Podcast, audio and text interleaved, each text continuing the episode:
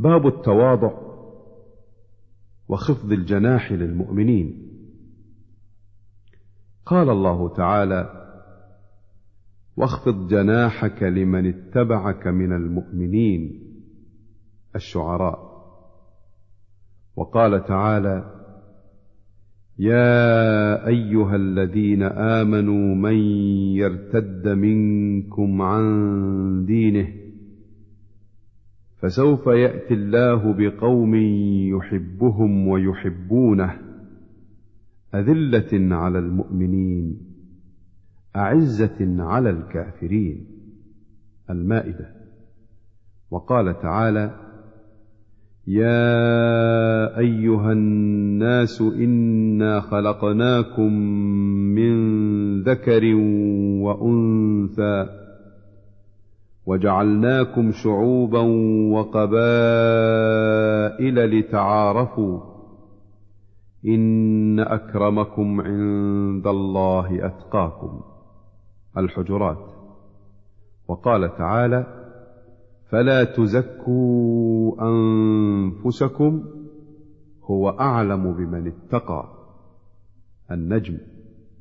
وقال تعالى ونادى أصحاب الأعراف رجالا يعرفونهم بسيماهم قالوا قالوا ما أغنى عنكم جمعكم وما كنتم تستكبرون؟ أهؤلاء الذين أقسمتم لا ينالهم الله برحمة؟ ادخلوا الجنة لا خوف عليكم ولا أنتم تحزنون. الأعراف. وعن عياض بن حمار رضي الله عنه قال قال رسول الله صلى الله عليه وسلم إن الله أوحى إلي أن تواضعوا حتى لا يفخر أحد على أحد ولا يبغي أحد على أحد. رواه مسلم. وعن أبي هريرة رضي الله عنه أن رسول الله صلى الله عليه وسلم قال ما نقص الصدقة من مال وما زاد الله عبدا بعفو إلا عزا وما تواضع أحد لله إلا رفعه. رواه مسلم.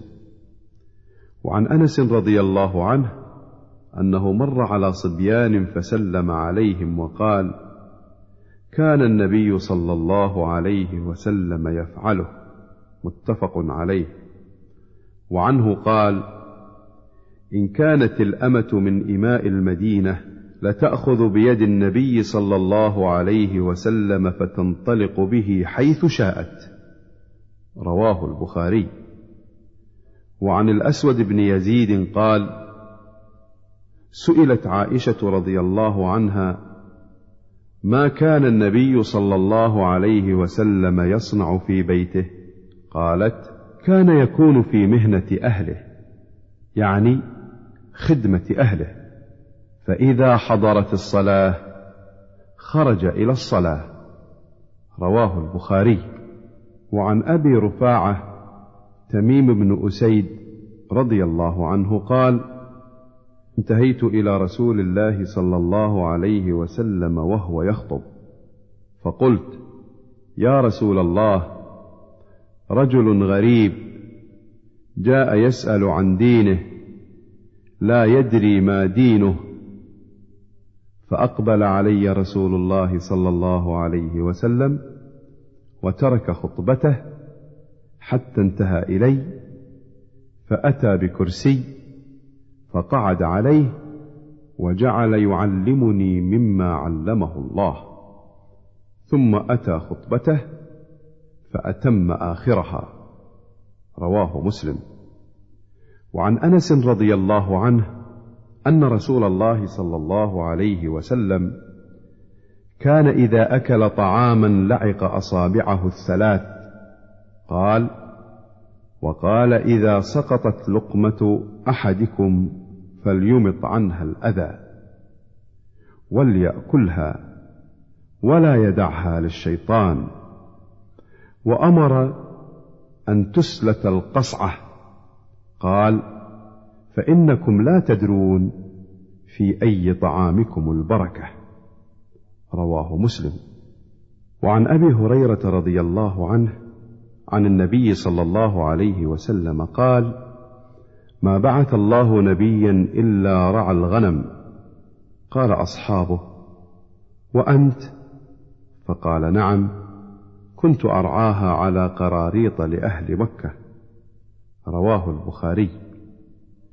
وعنه عن النبي صلى الله عليه وسلم قال لو دعيت إلى كراع أو ذراع لأجبت ولو أهدي إلي ذراع أو كراع لقبلت. رواه البخاري. وعن أنس رضي الله عنه قال كانت ناقة رسول الله صلى الله عليه وسلم العضباء لا تسبق أو لا تكاد تسبق.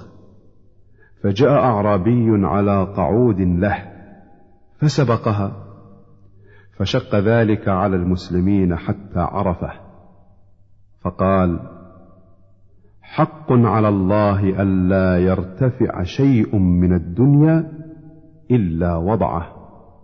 رواه البخاري.